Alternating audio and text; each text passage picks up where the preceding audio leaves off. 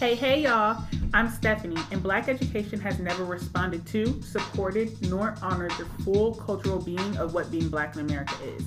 The education of Black scholars has been consistent in perpetuating Eurocentric beliefs and ideas. No cap, Steph.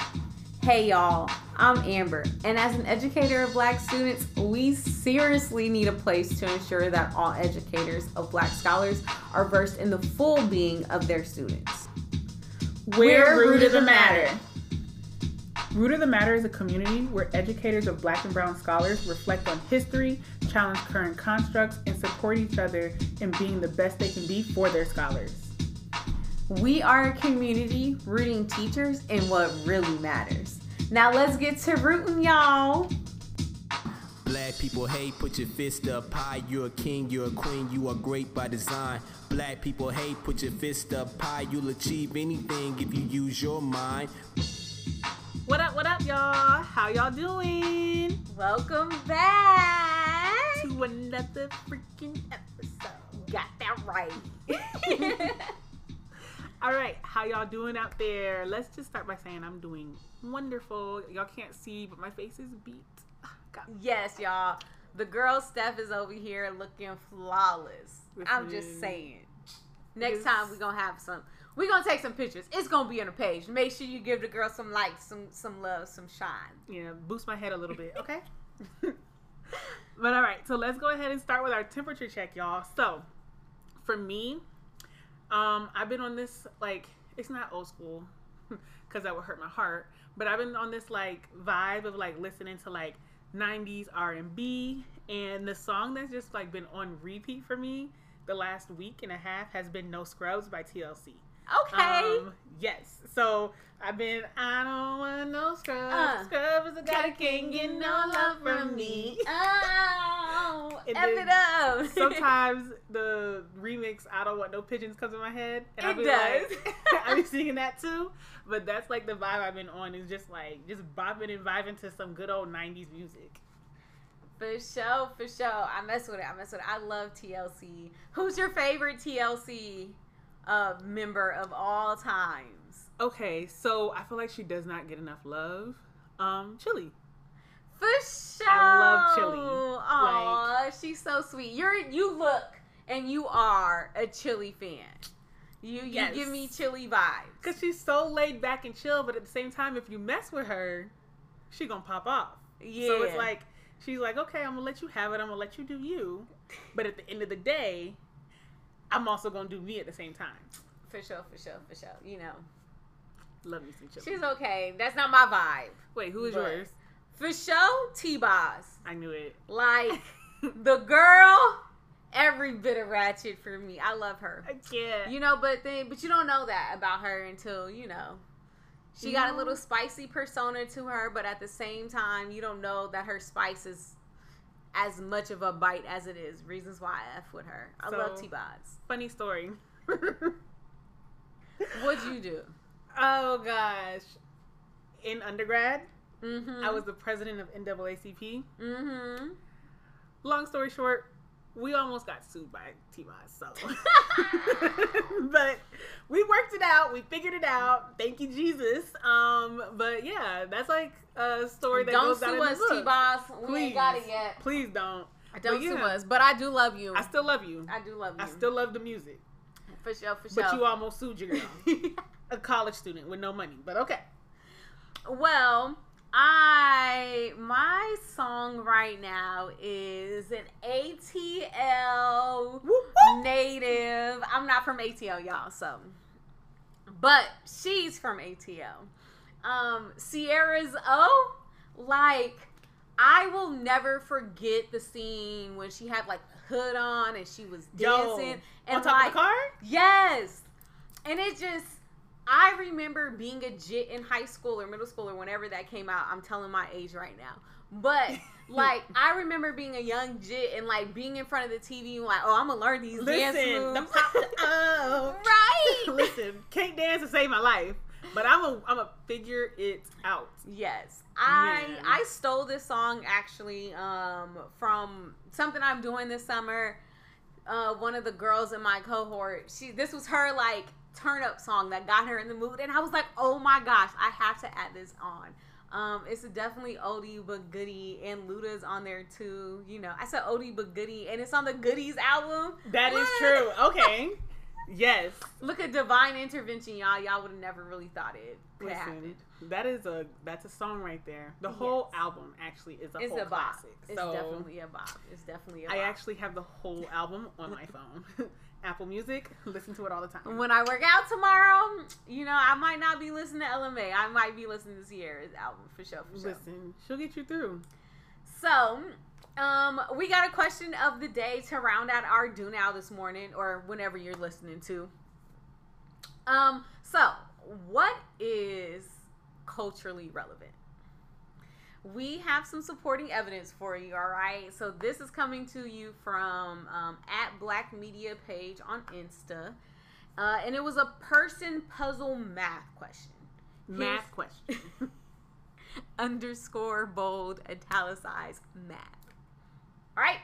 Question says Angelou was sexually abused by her mother's blank at age eight, which shaped her career choices and motivations for writing. Using the math formula given, students had to choose boyfriend, brother, or father as the answer. There's a lot wrong. this particular math question um, was used twice um, to our knowledge uh, 2017 in Pennsylvania and 2022 in Missouri. So, Steph, Hmm. thoughts, answers to the question what is culturally relevant? It ain't this. It ain't this, that, or any of the stuff above or below. Look, I don't know Um, what you thought you was doing. as as a math teacher, hmm, as a math teacher, this is not a question that you should give your students to be culturally relevant. Please don't get me. Listen, okay, it's, it's just not because I I see what you did there, and it was still wrong. You were trying to pull something out your ass, but it didn't work. Like, and that's the thing. People think like culture being culturally relevant means that you have to talk about what's going on within that community like what's going on in black culture what's going on in asian culture what's going on in hispanic latin culture and that's not it you don't have to do that being culturally relevant can talk about the age group Mm, it can talk about like it can talk about anything anything.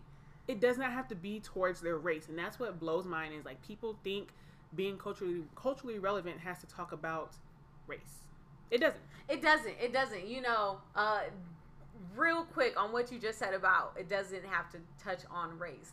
I think about how my husband constantly tells me uh, about his pride in growing up in Miami and like it's a tropical place and how many other U.S. places can call themselves tropical in terms of climate. exactly And like that is a true like point of joy that he has in being able to say like we're tropical and he wears that as a badge of honor. So like I feel you when you talk about like culturally relevant because that's culturally relevant for Miami. Um, exactly in terms of this question, one, it was triggering, um, because part of me want to know is like, what age group is this question for? Um, because now we're talking about like sexual abuse, and is that something that your students are comfortable with engaging with? Like, you know, I think about like what Hmm. they've told us is like my math teaching education time, right? They've always talked about, you know, making questions that are relevant to students. And relevance could be uh, how close the proximity to it and their engagement with it. And so if I have been exposed to abuse i'm not going to want to talk about this at all, eh, nor am I going to want to grapple with a math question to tell you which one. Because what if it was a mother's brother and like that's your uncle, bro? exactly And what if my uncle did rape me? You know, now I have to live with that and I have to answer this math question. or your grandfather because it says mother's father like that could have been someone that actually did go through that hmm and that's the problem and it's like you're trying to be inspiring saying that oh it, it uh projected her career blah blah blah but it's like no you're bringing up negativity about her. That's the other issue I have. Mhm. You're bringing up something negative about her to try and make it inspirational. It's like, no, you don't do that in other said cultures, one culture in particular. So why are you doing it in ours? Y'all know I'm always coming for it. Um, so that's like the that's like it's just so much wrong with this. And also it's just like it's really not that like in a math class, I will say it is difficult to be culturally relevant. But it's something as simple as James went to the store and bought a bag of Takis. Yo, the kids Like- being the red, the blue, the the lime. Takis. Exactly. Yeah, yeah. After he got done licking all his fingers, like it could be something like that. Or you could put a street that they walk down all the time. You can even talk about something that happens in the school. I this year made a math problem about how the principal, who they actually loved a lot, went around to each class, or no, went around to one class um, in each grade level to ask them what was their favorite ice cream. Mm-hmm. And I was like, is this representative of the entire school? I was like, is this skewed data or is it, I forgot what I, whatever it was. But I was like, does it represent the entire school? And they were like, no. And they were jumping all over the question because it was something that they can relate to. Right. It's not that difficult. It's, not. It's really not, and it's so sad. Um, and before, like, yeah, it, it this ain't it. This ain't it. Culturally relevant is a lot more than race, like you said. Um, and until, yeah, The others figure that out because we know who did this. The others. we do, we do, we do. And you know, I'm really interested to what level, because okay, this came out twice, right? Came out in 2017 and 2022. Big facts. Homie in 2022 ain't learned from Homie in 2017. There's no way that you just found this flipping through some papers. You had to Google this question. That was malintent. So now we're talking about you're intentionally harming my community and the black community. exactly. And you're intentionally putting stereotyped images in what could potentially be allied, you know. Here, yeah, and here's what I'm thinking. Okay, trying to give the benefit of the doubt. Maybe it was someone who was like who had good intentions. They were also probably trying to rush to find something for the day, you know. It happens, it happens. But this is what you get when you don't do your research. Facts. Do Facts. your research. And before, you know, us ending this, I do want to talk about some positivity that Maya Angelou did. You know, she is a poet, she's a writer, she is an author. She has done some immaculate work. You know, my favorite Activist. yes. Um, one of my favorites being Roots she worked on, um, or Why the Cage Bird Sings. Mm. That. So, you know, she she's a positive person and I'm a, appreciative of her being somebody that I share common identities with as a black woman Big facts. um, and such. And such. Love her work. For sure. Well, today, um, we are getting into being black in the American education system, looking at slavery and how that has impacted. Um, our introduction is actually a poem by the Phillis Wheatley. Um, it's called "On Being Brought from Africa to America." Twas mercy brought me from my pagan land taught my benighted soul to understand that there's a God, that there's a Savior too. Once I redemption neither sought nor knew. Some view our sable race with scornful eye. Their color is a diabolic dye. Remember, Christians, Negroes, black as Cain, may be refined and joineth angelic train. Um, snaps to Liz Wheatley as we wanted to empower her voice in this space.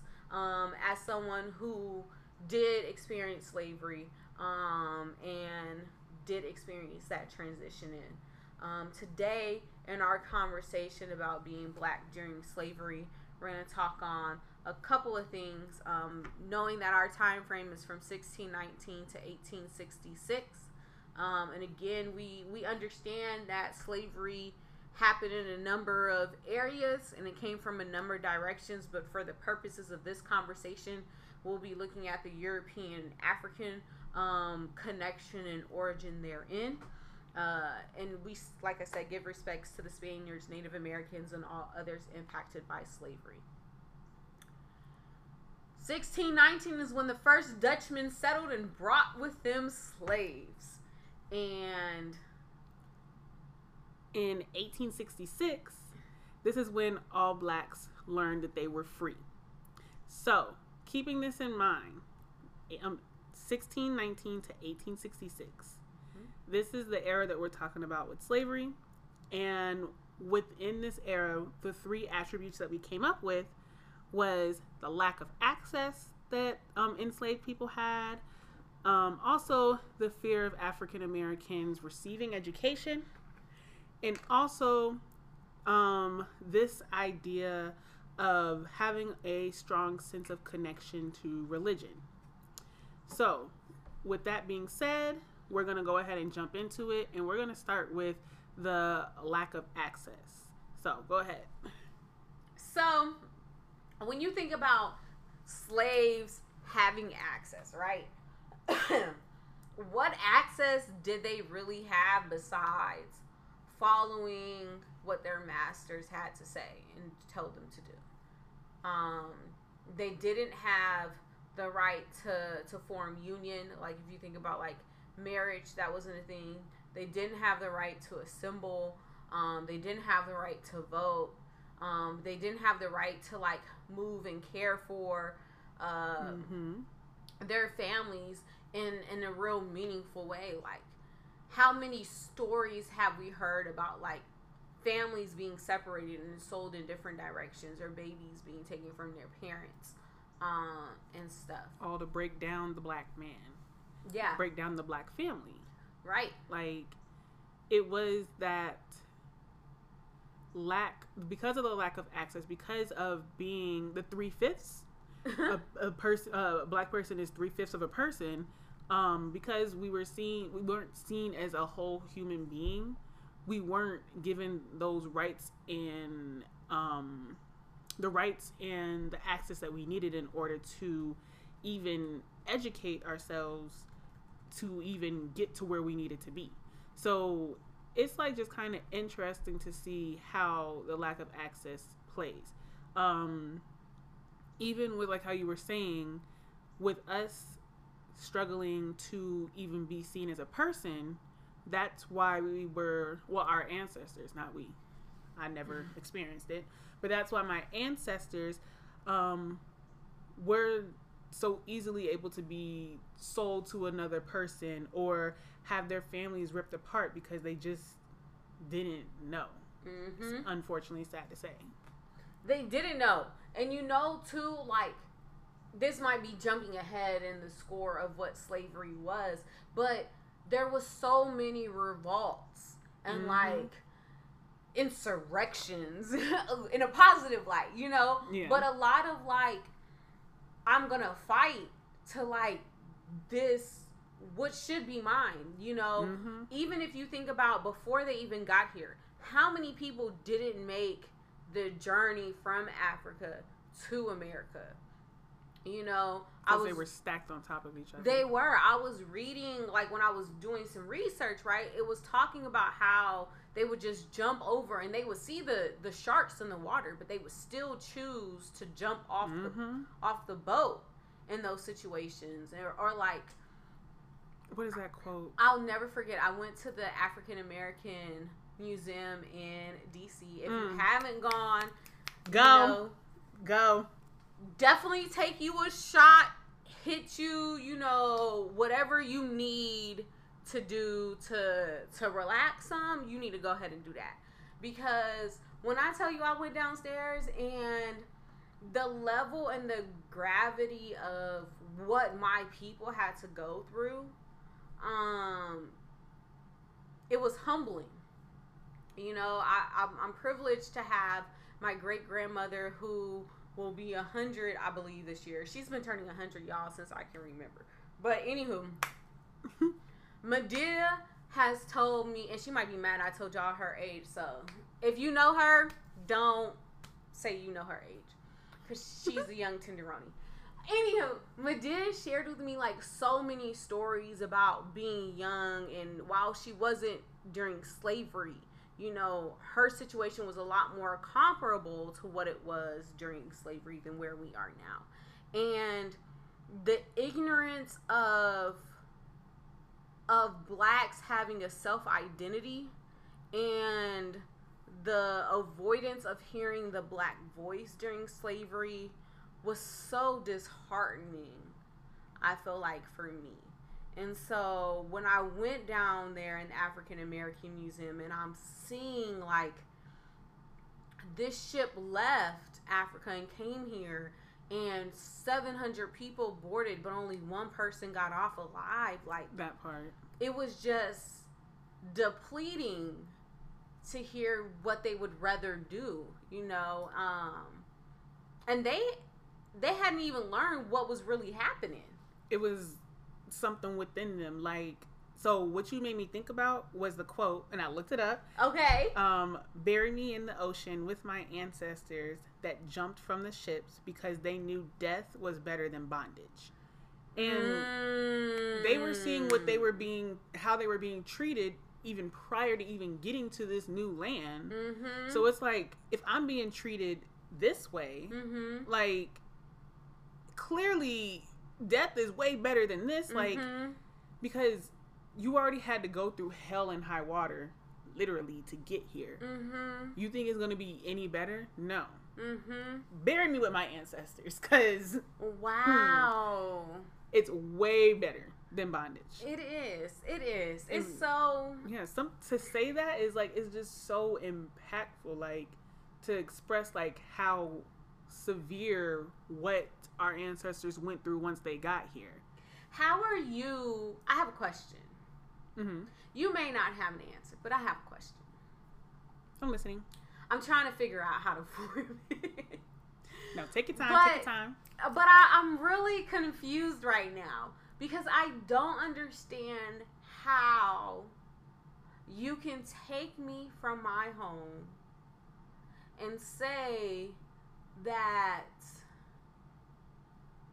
you have something better for me and then you treat me like, like crap yeah like how does that work in all honesty, I don't have an answer for that. Um, because it's like it's something that it really just doesn't make sense.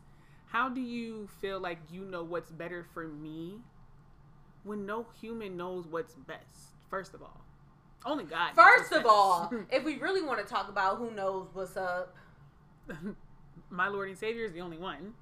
So that, and it's like clearly, like you, there's something wrong with you for you to even think that you're better than another person yeah based off of the color of their skin. That's a pl- problem with us right now, you know? A lot of problems. A lot of problems. We're not gonna go there We aren't because you know I can start. Listen, you got me thinking about something, but I'm I'm gonna save it for y'all for a little bit. Um, Hmm. Okay. sure. C- calm down. Calm down. I got a little right. excited, you know, because it's it's just what we could have done if just given given the basics, you know, yes. like I think you're about like going ahead, but yeah, go ahead. I think about like okay, I'm thinking about um which one call it? What's that thing called? Maslow's hierarchy of needs. Mm. And how like Go ahead, teacher. at that base level, right? mm-hmm. At that base level of Maslow's hierarchy of needs, it's like you need your your physical being, right?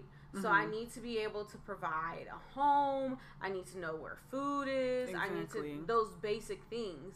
And while some slaves did have you know some of these things, they they didn't know that they had them. Exactly. They didn't know where it was coming from. They didn't know if they would get it. Did they really have it though? But because I'm- it could be stripped away from them. But that's what I'm saying. Like they didn't know if they would be able to maintain it. true. You know what I okay. mean? Like they they weren't the best, but we've seen like slave living quarters, right? Mhm. So like they had basic shelter. Now, am I saying it's a, it's even a one star? No. It ain't because, baby. right, but I mean, in, in theory, it covers that. but it's the threat that I could lose it at any point. Is the problem. And it makes me think of uh uh great debaters when he talks about like taking the mind and the mentality if I can strip you Mm. of what you what Mhm. strip you Yeah. yeah. it makes me think of that because it's like I stripped you of your culture because I brought you to mine. I stripped you of your ability to plan and provide, Mhm. and now I'm controlling that. And I've stripped you of your ability yes. to to be a part of something. Mm-hmm. And then that's where that lack of access comes into play because it's like if I've taken everything from you and then I don't give you what you need, Mm-hmm. that's where that confusion comes in. Well, Mhm. who am I? What am Mhm. I? Am I worth anything? Mm-hmm. That's where all of that comes in, and it makes you believe, but because you don't have access to things, then you are three fifths of a person. Mhm. That you do have to listen to this person because they know best. Mm-hmm. If you take everything away from somebody, take away a phone from a kid. they have no idea who they are. So just imagine taking away, like stripping someone bare naked of everything that they have. They were once a king. mm. Now they're being treated like a peasant. They're lost and confused. And if you keep them in that mentality for so long, going across the ocean on a boat, hmm, I found the quote. I'm gonna read it just because I like the quote. Tolson says, "Take the meanest, most restless nigga, strip him of his clothes in front of the remaining male niggas, female niggas and nigga infants, tar and feather him." Tie each leg to a horse facing in opposite directions. Set him on fire and beat both horses until they tear him apart in front of male, female, and nigga infants. Bullwhip and beat the remaining nigga infants with an inch of their life. Do not kill them, but put the fear of God in them, for they can be useful for future breeding. Anybody know who Willie Lynch was? Mm. Anybody? Raise your hand. No one. He was a vicious slave owner in the West Indies. The slave masters in the colony of Virginia were having trouble controlling their slaves, so they sent for Mr. Lynch to teach them his methods. The word lynching came from his last name. His methods were very simple, but they were diabolical. There's that diabolical word. there we go. Keep the slave physically strong but psychologically weak and dependent on the slave master. Keep the body and take the mind. and that's where that the book came from. I forgot what the book is called, but like something like how to break down a nigga or something like that. I can't remember what it's called, but he's the one. I think he's the one that wrote that book, and that's where this breaking down the black man, breaking down the black family came from. To break them down mentally, physically, spiritually, emotionally, so that they could build them up into what they wanted. Yeah. it's just ridiculous. It's wild. And it's just like every time I think about this, like thinking about what my ancestors went through. So sad. All right, so now let's go ahead and push this discussion on. Let's move into our second attribute, which is the fear of African Americans um, or the enslaved being educated. And you can look into it and even just see where the fear came from, like just naming these next few people and society, um, where white people were fearful of it. Like, because, not trying to jump ahead, but once a black person knew, they knew. they knew. And they knew what was wrong, and they was like, I'm about to get up out of here. You have Nat Turner. Hmm You have Harriet Tubman. You have Mr. Du Bois himself. You have um, FAS, which is Free African Society, and all of these different uh, people and organizations.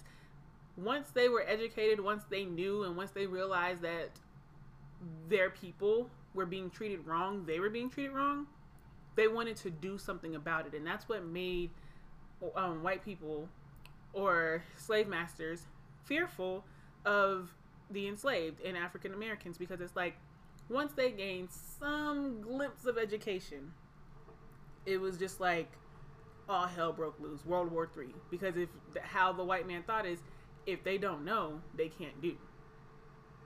If you don't know you're enslaved, then you cannot do anything about you being enslaved. Like, oh, I'm sorry, I'm gonna stop here, but I gotta talk about my movie Alice. You know, Oh, I've been I'm talking not. about this movie Alice. I I'm not for it. I'm not for it. I'm not for it. But Oh yeah, gosh. like I mean, it goes back to the same quote from the great debaters, right? Like, yeah, if I take your mind, you know, that's all I need to control you. And so when you started to have these black leaders emerge because they saw themselves as more than the image that whites and their masters portrayed them as. they knew they weren't Right. three fifths of a person. They knew. They knew who they were and whose they were. And not only did they do that, but they also held this understanding of I have to help my people, like you said. And Mm-hmm. so that connection to not only liberate themselves, but liberate those that were also in bondage like them really was a stressor for their masters because they're like, not only do I have to deal with this nigga responding the way he wants to respond, but now he's trying to get followers too That and part. you know, this is where the Bible, where two or three are gathered, like it's easier to subdue one man, but when you got two, three, four, five, six, seven, eight M's, Yams in my bank account. but yeah, like when you got all them, what you really about to do, you know? And so like the concerted effort of blacks to work together to to get out, you know, how many slaves did Harriet Tubman? Not only did she free herself, but did she help in getting free in general? Exactly. She she got the knowledge that she needed, and then she said, "No, I'm not gonna just um use that knowledge to benefit me. I'm gonna use that knowledge to benefit all my people. Mm-hmm. Let my people go, ASAP." ASAP. Like- you know what it, it has me thinking of is uh this is kind of current, but like gatekeepers Mm. and how like in the black community now, so many people win, Yes. right? But how many more people could be winning if you stop holding on to information? That part. That part. And so like that ooh, like that's how they keep us enslaved now, bro. Exactly. That's how because Because we, have lack of access. we and you know lack of community. We as a people what we were able to do what our ancestors were able to do to get out of slavery was work together. You know they found something that worked and not only did they figure out how it worked but they they put as many people through that same passage as for them. You know they say as a leader you need to leave a footprint for others to follow exactly. you know and so like what footprint was being led when you had these academic leaders these educated leaders who took it upon themselves to learn like nat turner was going around preaching to people Yes. Okay. I just had this big old do it bro. epiphany. I'm sorry. I mean, maybe it's like it's already been said. It probably already has been said. Um, but it's like think about all these leaders that we've had come through and help black people like progress.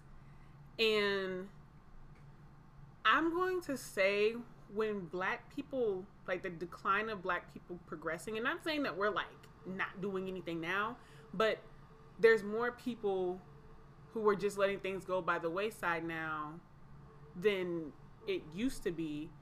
I'm gonna say that started when the crack epidemic started. Mhm. Like that's when things started going but it, the crack epidemic took our mind It think did. about it like we are no longer acting as ourselves we're chasing like i don't know if i'm confusing i'm not really versed on drugs um that's not my thing but i believe like it might be heroin i'm talking about but they chase that first hit Mhm. and that's why they keep going back is to get that first hit but you'll never get that first hit again Exactly, because you've already like it's already been something that's like been introduced to your body, so your body's every time you do it, it's getting used to it each time. mm-hmm So And I'm changing my mental now to be fixated on this event that will never Exactly. occur again. I'm not focused on these other things that I have going on in my life. I'm just trying to get the next I'm trying to escape from reality of being treated like crap. Listen, listen.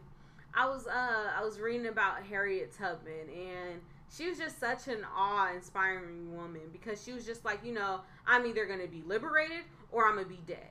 And so, whichever one I'm going to be is what I'm going to be. And until one of them happens, I'm going to make sure the other one is going.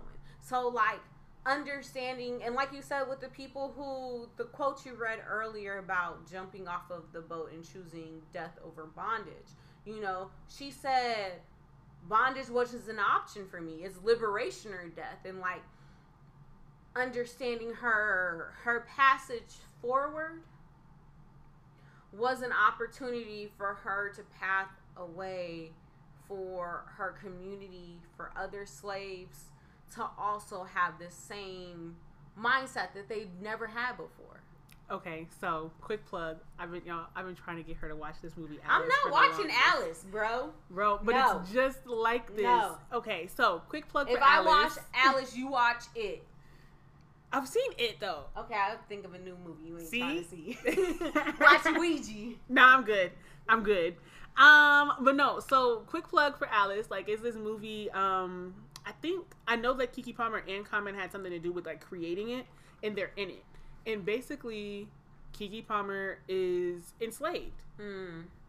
and there's a couple of twists and turns to it but she goes to the future um and she finds out all of this stuff about slavery and you know how, what happened and all this other good stuff and she's like nah this ain't right. I gotta go free my people. So she went back and freed her family. And it's like Yeah. through all the twists and turns not trying to give it away but it's like once she became Maybe watch educated Alice. listen it, like when i'm telling you it blew my mind. I was in the movie theater like what? Like it was wild. But like it was just so good to watch like the process of someone who was enslaved and them like realizing like you know i like i went through this. Like this is what i'm going through. It's not right. Let me fix it for my like you know for the future. Let me fix it for the people that are like in front of me. And just like how you like just watching her take on that person and feeling like the empowerment and how after she went back and the white man was like no you can't do this and she was like watch me like it was just so empowering to see her be like you can't tell me what to do i'm gonna do me and um, my family's gonna do me too like gonna do them too like it was just it was amazing i think everybody should see the movie We'll see. We'll see. We'll see. You know, this Free African Society organization as well. Um, while it was started by some religious leaders, it it provided a community support. Um, I think about like the black nowadays. You would think of the Free African Society as they're not now, but they would be comparable to like the Black Panther Party or the NAACP, Mhm. um, or you know, SNCC. urban, yeah, those types of organizations and the fact that like while slavery was occurring groups of people were coming together and said we got to do this for our people. Um you know they provided opportunities to fellowship opportunities to worship. Um they gave money for people whose Mhm. families were sick. Like the wraparound services we say school needs nowadays they gave. they gave during slavery. They gave their last at that too. Like you had to be giving your last in order to make it run there's no way that people were given their first And and you know too, one thing I like, I'm a Christian. Oh, I- let me rephrase. I believe in Jesus Christ. I'm a coon for Christ is what I like to say. And the reason why I want to rephrase is because I think the stigma that Christians get um, is that we are closed and you have to be a certain cookie cutter way. And I disagree with that sentiment and stance. I feel like whoever you are, whatever you did, do, desire to do, I'ma still love you because you're still a person at the end of the day. And it ain't my responsibility to judge or whatnot. But it is my responsibility to love and support. And like Mhm. that's what, you know, the society did. Like they said, bump how we define ourselves. Yeah, we're religious, but these people need to be serviced. And if what I believe is true, then helping somebody is not going to produce harm exactly you know and so like of course masters were fearful of things like this because this is power now. This is community. This is like, okay, we're developing patterns to help our own selves and work within the system. Yeah. And this like also builds into our next point, um, our next ast- attribute. Y'all, I'm messing up on this word today. Attribute, I can say it. Um, the strong connection with religion. Um, just even thinking about how it was used to control slaves. like, what version of the Bible they use? You think? Listen, because there's so many of them now. it. I, we can Google. It'll be so many different things. Like King James. like they had to go with King James. That was one of them, most definitely. Um, they didn't use the NIV version though. They sure didn't. they did not use the NIV version. But no, so like a way to control like religion was a way for them to control the enslaved, right? So um the only way that they were teaching slaves to read was you, the use of the Bible. Mhm. Um and they would allow the slaves to learn how to read so that they could read the Bible to them. And that's that's part of where, where they messed up a little bit cuz I can read one word over here, I can read it over here too. Facts. So, um, but it was a way for them to be like, okay, I'm not going to educate you, but I'm going to give you just enough education so that it could benefit me. And then I'm skewing the religion that I'm teaching you to ensure Mhm. that like you follow what you what I want you to follow. So like they didn't even have full access to the whole Bible. that part, which is why it like that's a whole nother story for another day. We're not going to go there. Um, but yeah, having this idea of like it being like skewed, it's like I'm only going to teach you the parts that are going to benefit me and make you think that I am your Lord and Savior. Which is the problem right there. It's like, no, you're taking what you believe in, you're taking your religion, you're taking this mentality of you being a Christian, and you're manipulating it to fit what you need it to fit. And Mhm. at that point, it's like, are you following what the Bible does? Are you following what the Bible says? Clearly, you're not. We're not here to talk about that, but yeah.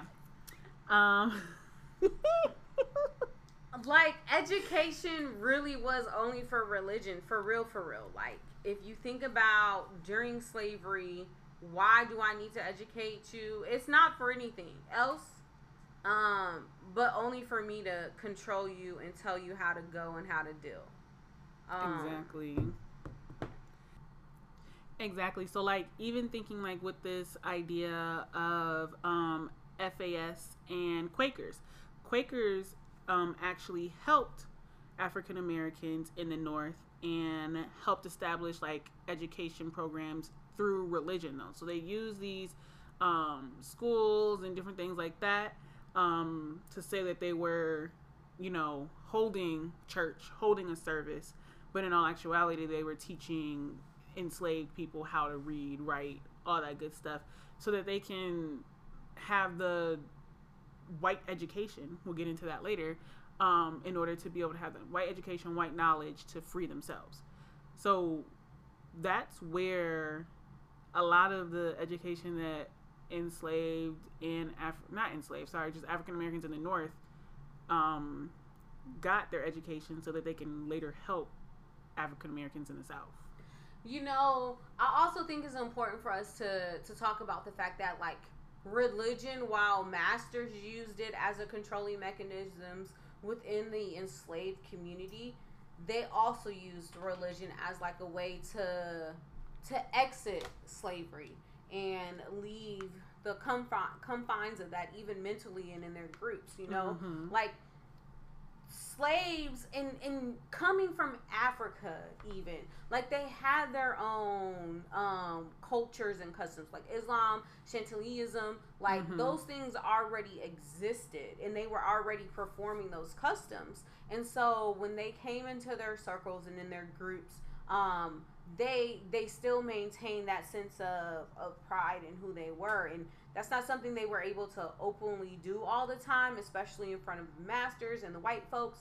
But they were able to do that amongst themselves. And when they were able to do that amongst themselves, they were able to liberate themselves in a sense. Exactly. Um, a lot of the songs and hymns that we still sing now in churches are very much from like the pain, the life, the daily habits that slaves had to go through while they were enslaved and stuff.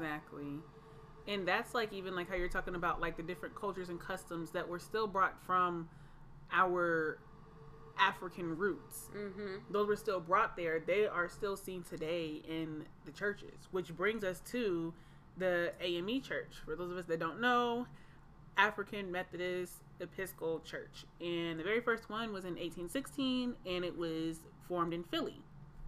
So, coming with this thought process and this idea that um, a lot of the cultures and customs that was passed down in Africa in our African um, diaspora, it has been brought into present day, and that's something that is just like actually very cool to see and holds near and dear to a lot of African Americans because it's like something that we can still hold on to.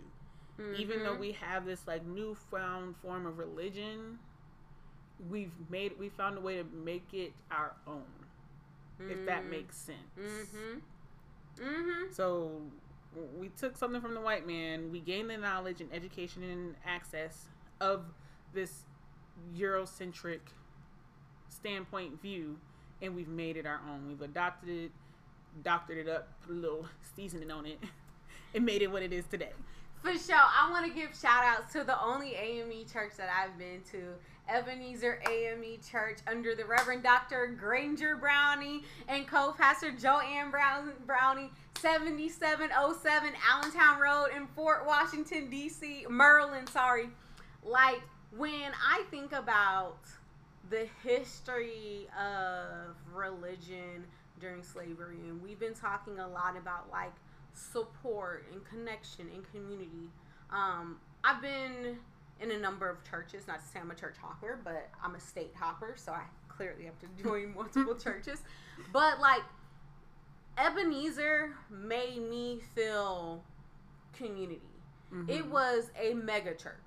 Mm. But when I say like I felt like the person I was in a 10 person church cuz everybody knew everybody. I might not have known you by name, Mhm. but I knew you by smile. Like it was just comforting. I could sit on a row with someone and it wasn't that like tell your neighbor hey and like that's how we engaged, but it was just the the spirit and like the leaders in that church were very much all walks. Like we even had a bikers club at my church.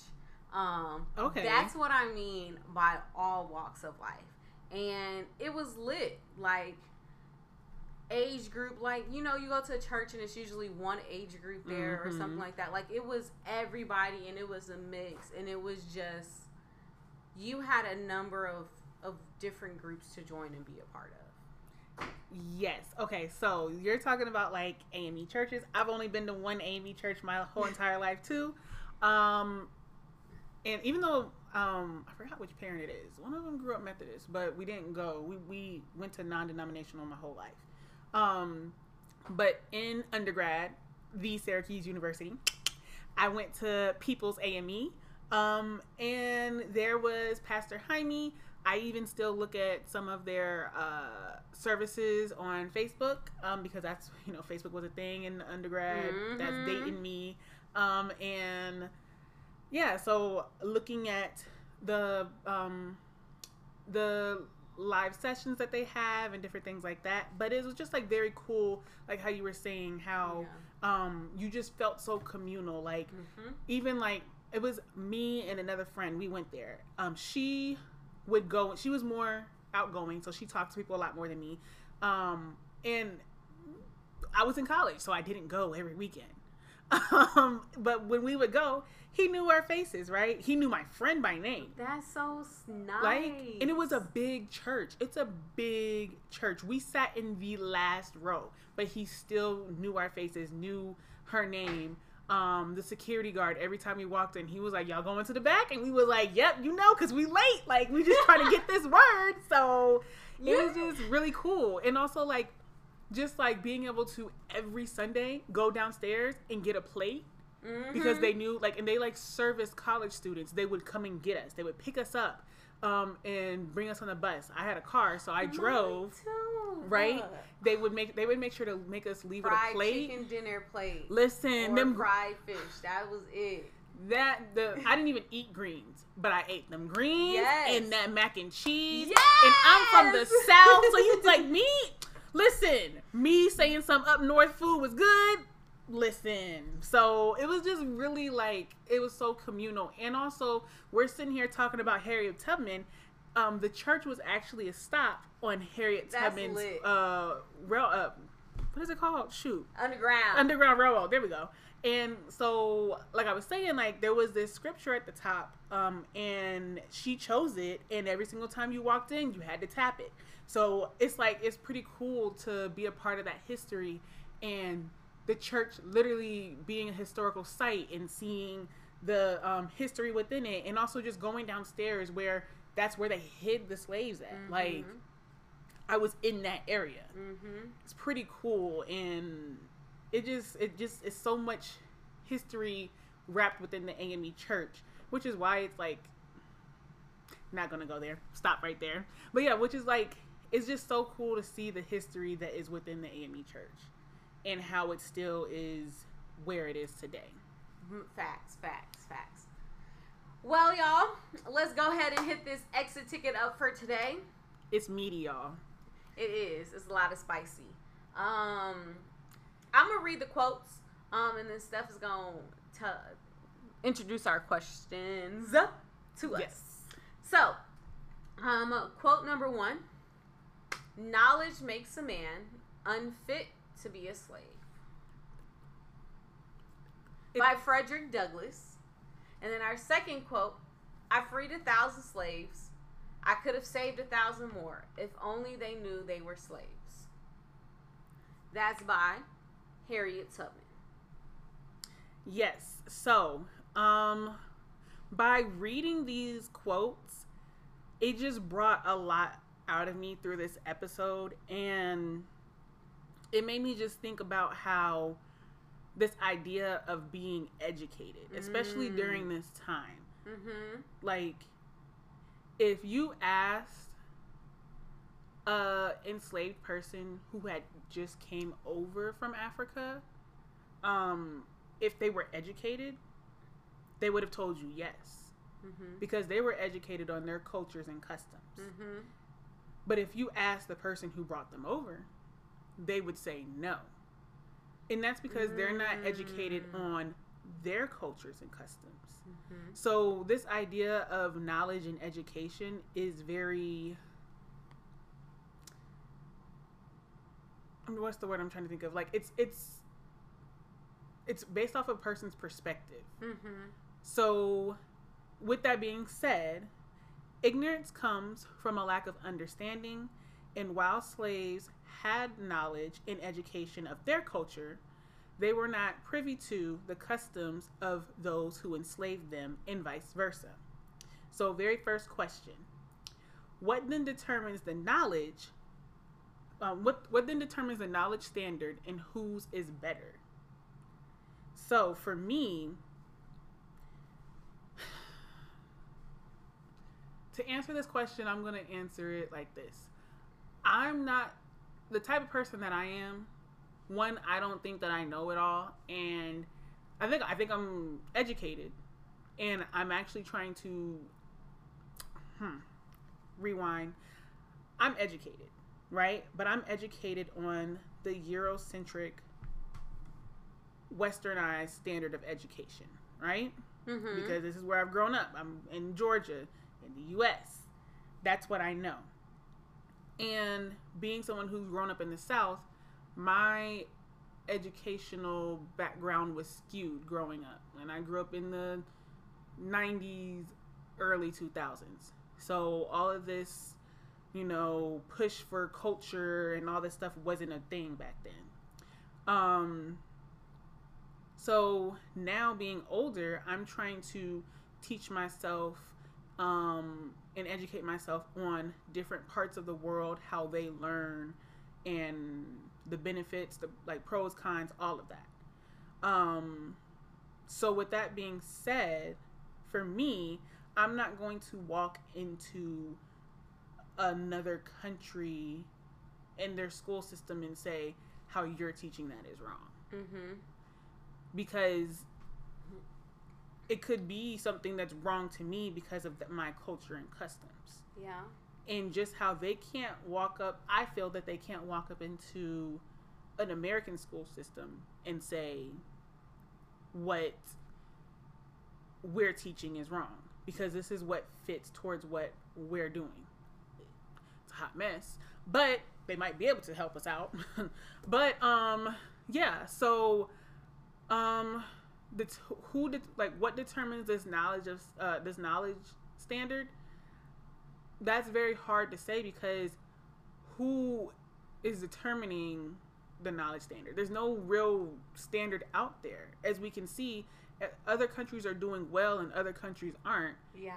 but we're also learning so many different things. If we all if, if it was to be standardized standardized testing Mm. then maybe we can compare. But we can't compare when everybody's doing something different so Yeah. whose is better there's no way to say whose is better because we don't have this standard to go off of Right.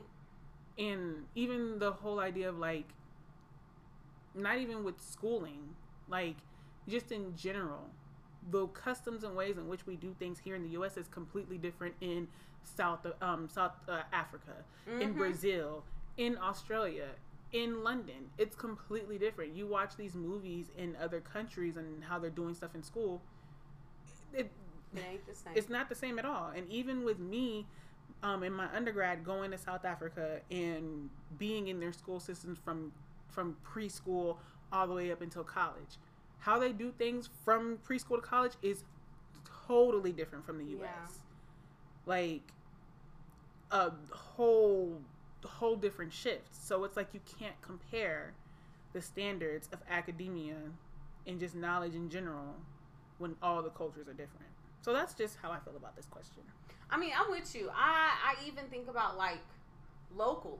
This is the issue we have right now. You know, like I got people not in the West End community trying to tell me what's the best way to Mm. teach my West End babies, ignoring the cultural context, ignoring the lived experiences. You know, so like I think about this didn't occur until I actually started teaching at KIPP Atlanta, where I wasn't asked for a vision before I met my students. Mm. Like prior to, I'd always, what's the vision for your class? What's the mission for your class? How can you set a vision when you don't know your content? Exactly. Not content, but context. Yeah, How can I say like I want this for my kids when I don't know what my kids want? exactly. Like, do my kids want to talk about these certain things? You know, I'm already having to teach them math, which most of them don't want to learn. So Mhm. how then can I can I invest them in something that they don't yet know the benefit of or believing. or believe in? You know, and that's also like this same thing about like who determines this standard? Who gets to tell tell these black folks in Africa that the way of life right now is inaccurate and that they need to relocate to America? Who said that that was okay? Exactly. That's the white man issue. They always trying to say Which what we can and what we should and shouldn't have versus listening. Um, I'm an Oakland native, and I get sad when I go back home to see how much has changed. Mhm. And I question it a lot because the Oakland I grew up in was super diverse. The Oakland I grew up in was super loving. The Oakland I grew up in was super hood. And while we had criminal activity and all, we were still us. I could still walk down Mhm. international. Prostitutes, pimps, crackheads, and all. Now, it ain't that. It's all of this like vibrant colored buildings and the streets are clean and it's really disheartening.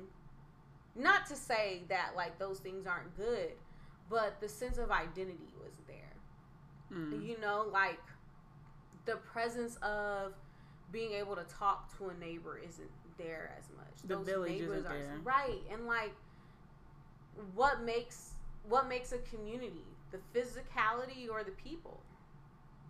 Mm. you know and so i think about like slaves and before they became slaves how like they had their customs and community and they were being they were told they were inadequate. I have this tattoo says i am en- i am enough the way that i am because while i might not have what you have you haven't gone through what i've gone through so Exactly. we shouldn't have the same things and our values shouldn't be the same and i think that that was the issue with enslavement was that you had a group of people saying value this ignoring what was already being valued um, that's just my So we're not talking about present day, but I just see how this whole idea of yeah thinking better, like one thing is better, how it trickles down into today. mm-hmm. Um, how you like you kept saying the word standard, and it made me think of like standardized testing, standard like how we have a set of standards across the whole entire country. Mm-hmm. First of all, those standards were fit to help a young white man or boy out Mm-hmm. and not our babies that we teach every day. Mhm. And also, you're trying to fit this one standard when it doesn't help. It may help people. Let's say these standards were built for people in the northeastern realm of the country. Those standards are not going to help our southern, our midwestern, our western babies Mhm. because it's a set box. It's a set Mhm. standard on their knowledge set and skills, Mhm. which is why people always say, "Oh, people in the South are slower," or "People in the Midwest can't do this." People in the Delta are that. You're not creating those standards towards their Right. customs, right which is why you're saying they lack the knowledge. Because I think about Dan, my husband, and how he always talks. You going back to the tropical thing, right? Mhm. I shouldn't. Being from Northern California, am I really gonna have a lot of tropical question, climate questions on my Mm-mm. science exam? No, I should not. Exactly. You need to talk to me about earthquakes and that type of stuff, and potentially tsunamis. Or going to the beach. Duh. I am from Atlanta, Georgia. Before I went to college, I went to a beach probably all of two times in my whole life, and that started probably my junior and senior year in high school. So, having questions about beaches, which is okay, so let me tell you, this is actually legit real.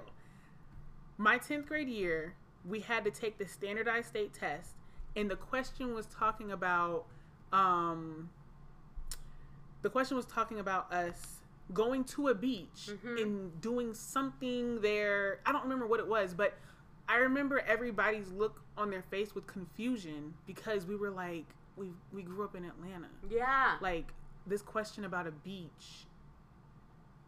but it's not then clicking. you get looked at for not Yeah. knowing. And so here's the crazy part. All of the honors kids failed it and had to retake it. because you get looked at for not Yeah. knowing. But that, but why would I? I mean, part of my our responsibility as educators is to expose our kids, but also in exposing, you have to teach them. I remember, um, I want to say, lao gave us like this PD on on like word problems, Mhm. and we were talking about outhouses, and she was like, just give them some pictures of outhouses That doesn't so work. that they can have like access to even know what an outhouse is. And then we start talking about well maybe there's a video we can provide That to show how it goes and like the conversation of like that just started with well let's just add a picture when that's not even what's being done right? Like it's just word problems and we're explaining but she's like add a picture. And then it's like well yeah we can add a video and now we can add context. We can make this into a research. Now how can we build a whole like lesson that deals with outhouses so now kids learn them and have Exactly. grappled with them? And so like the arc of going from none to really immersing a kid even with not having to actually physically experience it is super important. Exactly. And like, because it's like, you can tell a kid something, like, yeah, you Mhm. can say that, you can say a beach. mm-hmm I've seen one before, but have I experienced it? No. mm-hmm And it's like, just allowing kids the access or allowing enslaved people to have that access it would open up so many doors on knowledge. Well, y'all, um, we have thoroughly enjoyed y'all um, in the time around. We didn't get to all of the questions we wanted to talk about in our closing question, but we're for sure about to pull it out um, on our social platforms. Um, so definitely let us know your thoughts and reflections on this conversation. Um, and then where are you thinking at when it comes to this? Like, what determines the standard of knowledge? Um, do you think slavery would have actually gone as long as it did had the the access to knowledge both ways been there? Like, what are you, what are your thoughts and reflections? Um, I have thoroughly enjoyed this conversation. Steph, I hope you've enjoyed this conversation. I have. Every time we have um, a session, it just mind blown. Look, while we research and we prepare for these conversations, um, when we come to them, it's still mind blowing to to hear Mhm. the intersectionality of all of this, and then to to regurgitate some of this stuff, and then understand how it relates to nowadays. We hope that this has been profound for you, as it has been for us. Yes. And as always, we love y'all. Um, stay blessed. And make sure that you are checking out our social media platforms. Um, you know that you can find us at ROTM EDU. Again, Rue the Matter EDU. Um, on Twitter, on Instagram, on Facebook. And again, we have some great, amazing things coming out. Um, you'll hear about them in the near future. Who knows? It might It's been a pleasure as your host, Amber, and your host, Steph. Steppy Poo. Not Steffi Poo. We ain't doing that. Okay, Steph. Steph, Steph. Steppy Steph. All right. Um, but as y'all's hosts, we've enjoyed y'all. We hope y'all have a blessed week. All right. Love y'all. Bye. Black people hate, put your fist up high. You a king, you a queen, you are great by design. Black people hate, put your fist up high. You'll achieve anything if you use your mind. I'm proud to be black, and that's a big fact. I'm proud to be black, and that's a big fact.